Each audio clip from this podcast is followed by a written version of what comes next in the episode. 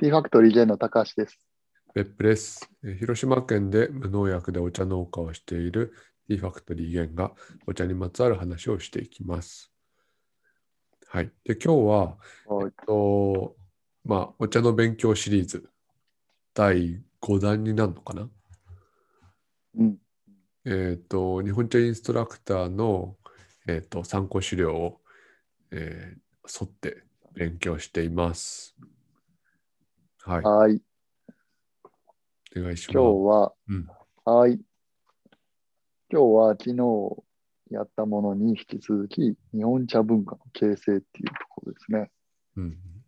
その中の中国における茶葉への転換っていうとこから始めたいと思います。はい。はい。これはあの、まあ、中国国内の中で、まあ、急に日本の話って言っときながら中国国内の話になるけど、うんうんまあ、あの中国がもお茶に、お茶をね、やっぱり影響力がすごいし、あの、まあ、中国で抹茶もまあもともとできたっていうので、ちょっとここは押さえておくポイントかなっていうのが書いてあります。はい。えーっとですね。まず、8世紀の茶教の時代に、うん。まあちょっとおさらいになるかもしれないんですけど、まああの餅みたいな形のお茶があって、まあこれ団茶って言われるもので、まあ皇帝にあげるようなものだったらしいですね。うん。で、表面に模様をつけて、あの、まあ固めた、何まあすごい手の込んだ、こう、プーアール茶みたいなえー感じえーだったみたいなんですよ。そう。ただ、この傾向が、あの、明の時代にガラッと変わるらしくて。うんで、まあ、明を、あの、作った主元章かなちょっとなんか勉強した記憶あるけど、多分もともとすごい、なんていうかな、農民の生まれなんかな、この人。うん明のね、え主元章っていう人。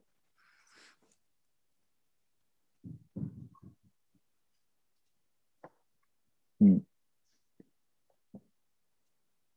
ちょっと今、調べながらこの皇帝の名前をやってるんですけど。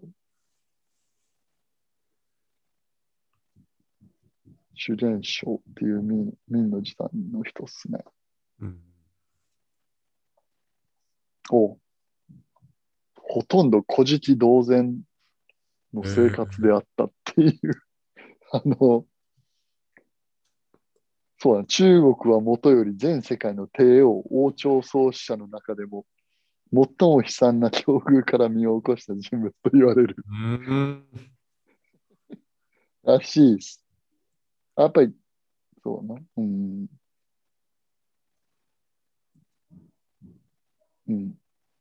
まあ本当に、あのーすごい動乱の中で生まれてきた人っていう感じですね。うんうん。で、まあ家族も食べるものがなく、まあ餓死したっていう。うんっていう、まあ、人なんですけど、まあやっぱりね、その、お茶を作る人たちが、すごいもう、あの、苦労して、あの、その固めた美術品みたいなお茶を作るっていうのが大変すぎて、うんなんかそうじゃなくてもいいよみたいな感じにしたんですよね。で、そのお茶が今のこの釜入り茶っていう、まあ葉っぱのうん本当に急須で入れて、お湯注げば出るみたいな。その固めてないお茶っ葉、今の現在のお茶っ葉。なるほど。でいいよって今いう調べたらあれだね。あの蒸した茶葉を薄でひいてうん。あ、そうそうそうそうそう。固めるんだ。そうそうそうそう。へーなんかがすごい、うん。和菓子みたいな。和菓子のさ、唐菓子みたいな。うんうんうん。うんまあ、で、おそらくね、その、まあ、一個ずつこう固めて、乾かしていって、みたいな。うんまあでも今のプーアール茶とかね、それ、やっぱりすごい高い値段のものもあるし。ですね。まあこの明の時代から、えー葉っぱのお茶が乾燥したものになったっていう話ですね。で、このあの波っていうのは戦国時代末期から日本にもどんどん入ってきて、まあ、中国風の釜入り茶。例えば今、あの、嬉野、佐賀の嬉野とか、熊本の方にある一部の釜入り茶っていう作り方をしてるんですけど、まあ、そういう形に日本に入ってくるっていう。だからまあ、何回かその中国から中国の今の現代の作り方のお茶がそのまま日本に入ってきて、うんちょっと遅れて入ってきて、でも中国では動乱とか、あの、王朝がどんどん変わるごとに、その前の作り方っていうのはもう消えてしまって、うん歴史から新しい作り方ができるという。で、それがまた日本に入ってきて、だから日本にまあいろいろこう蓄積されていって、で、結局抹茶ももともと中国が作ってたものだけど、もう今中国では作られてないっていうう。んでも日本ではそういう茶道とかになって、あの、現代まで続いているっていう。ね、このやっぱりお国柄がすごい面白いな。あるよね。面白いね。文化になったから残ったんだね。うん、うん。はい。で、それで、まあ、中国の話は、これで置いといて、えー、っとですね。まあ、まあ、お寺とか、えーお茶飲まれ始めたっていう話で、お茶の流行っていうものが、うん。いつからそういう、まあ武士の間とかで広まったかっていう話も書いてあって、うん。まあでもお坊さんとなんか武士って結構この時代に出てきて、お坊さんがまあお茶広めて、まあ武士もそれを享受する、するみたいな時代で。うん。でもお坊さんって武士みたいなもんだったのかなとちょっと思ったり今。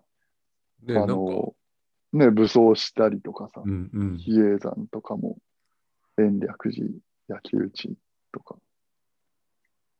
だからなんかそのあたりも面白いな。なんか、うん。そうね。まあ割と武士とお坊さんがどんどん、の間にどんどんやっぱり広まってくるっていう話ですね。鎌倉時代から、えーその後の室町時代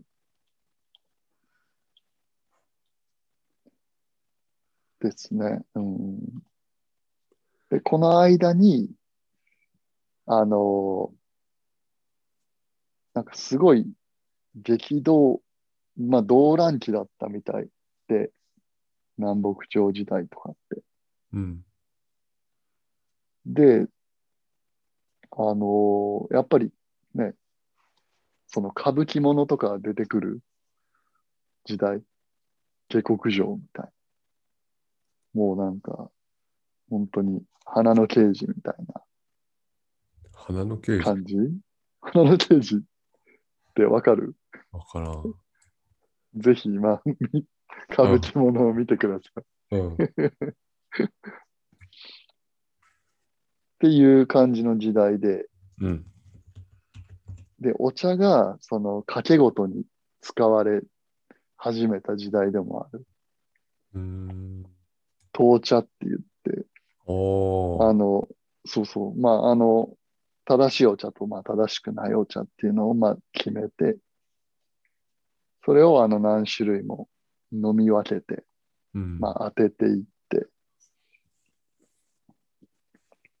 で、その席にはいろんなお土産がね、飾ってあって、中国からのすごい渡来品とか、屏風とか。で、それまあ当てた人が全部ごっそり持って帰るとか。そういうなんかお茶が結構掛け事に、あの、使われた時代らしいですね。うん。そう、それで、うん、その名残が、あの、うん。茶師検定なの？お、そうそう、まさにあの、その全国茶、茶業、えー青年団の、まあ全国茶審査競技技術大会か。そうそう、それも本当に、あの、茶歌舞伎っていうのが、あ、歌舞伎、本当に。茶歌舞伎っていう、あの、お茶当てゲーム。うーん。まあもちろんそんなね、お金かけたりとか、合成なものとかかけたりっていうのは今ないけど、その当時のやっぱり遊び方というか、花鳥風月、客っていうのがあって、それをまあ当てていって、まあ、会えば会うほどまあ、点数をもらえるみたいな。うん。うん。これはもう本当にどんどんね、あの、わからんくなってくるね。その、初めはいけると思って、まあ、うん飲むけど、だんだん舌が痺れてきたりして、おうそっか。全部同じに感じてくるっていう。カフェインで頭クラクラしそうやね。そう。なんか、あの、みんな結構吐いたりするね。飲まずに、ペッて。うーん。そうそう。まあまあ、その、茶歌舞伎っていうのが流行った時代うん。が南北朝時代頃。で、それが、まあ、実は、あの、茶の湯のきっかけになったんじゃないかっていう話もあって、まあ、お茶ってその単なる飲み物っていう枠を超えて、そういうまあいろんな人が集まって、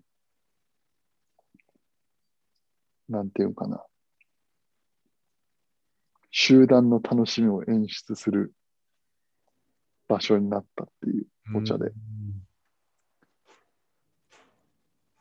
そう。で、それで、あの、その時代に、やっぱり畳とか、障子とか床の間とか、違いだなっていうのが、あの、開発された。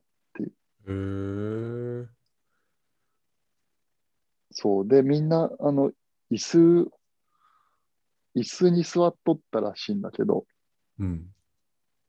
でもだんだんそれが、あの、まあ、座敷に座るようになって、っ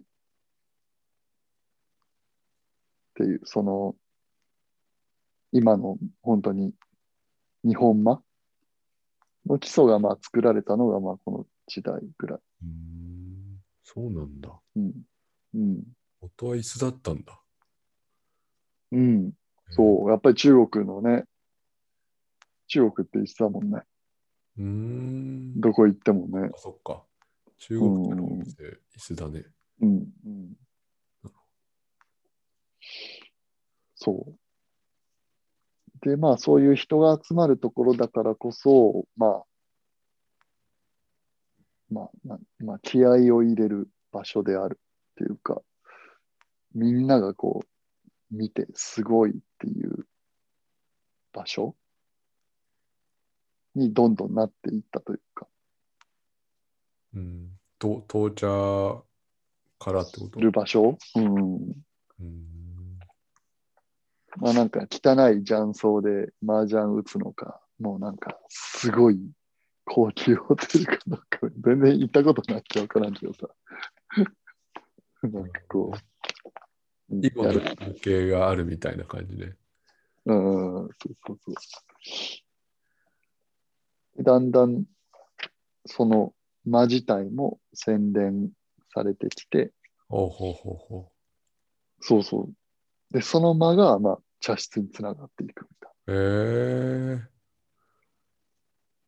いらしいです。えーじゃあ、なんか、ちょっとした遊びが広げてってくれたんだね。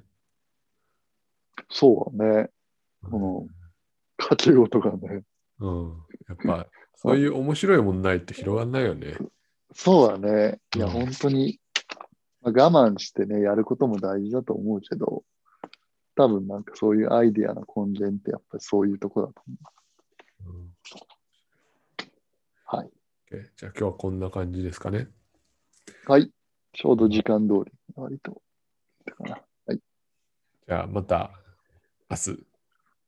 おはい願いします。はーい。はい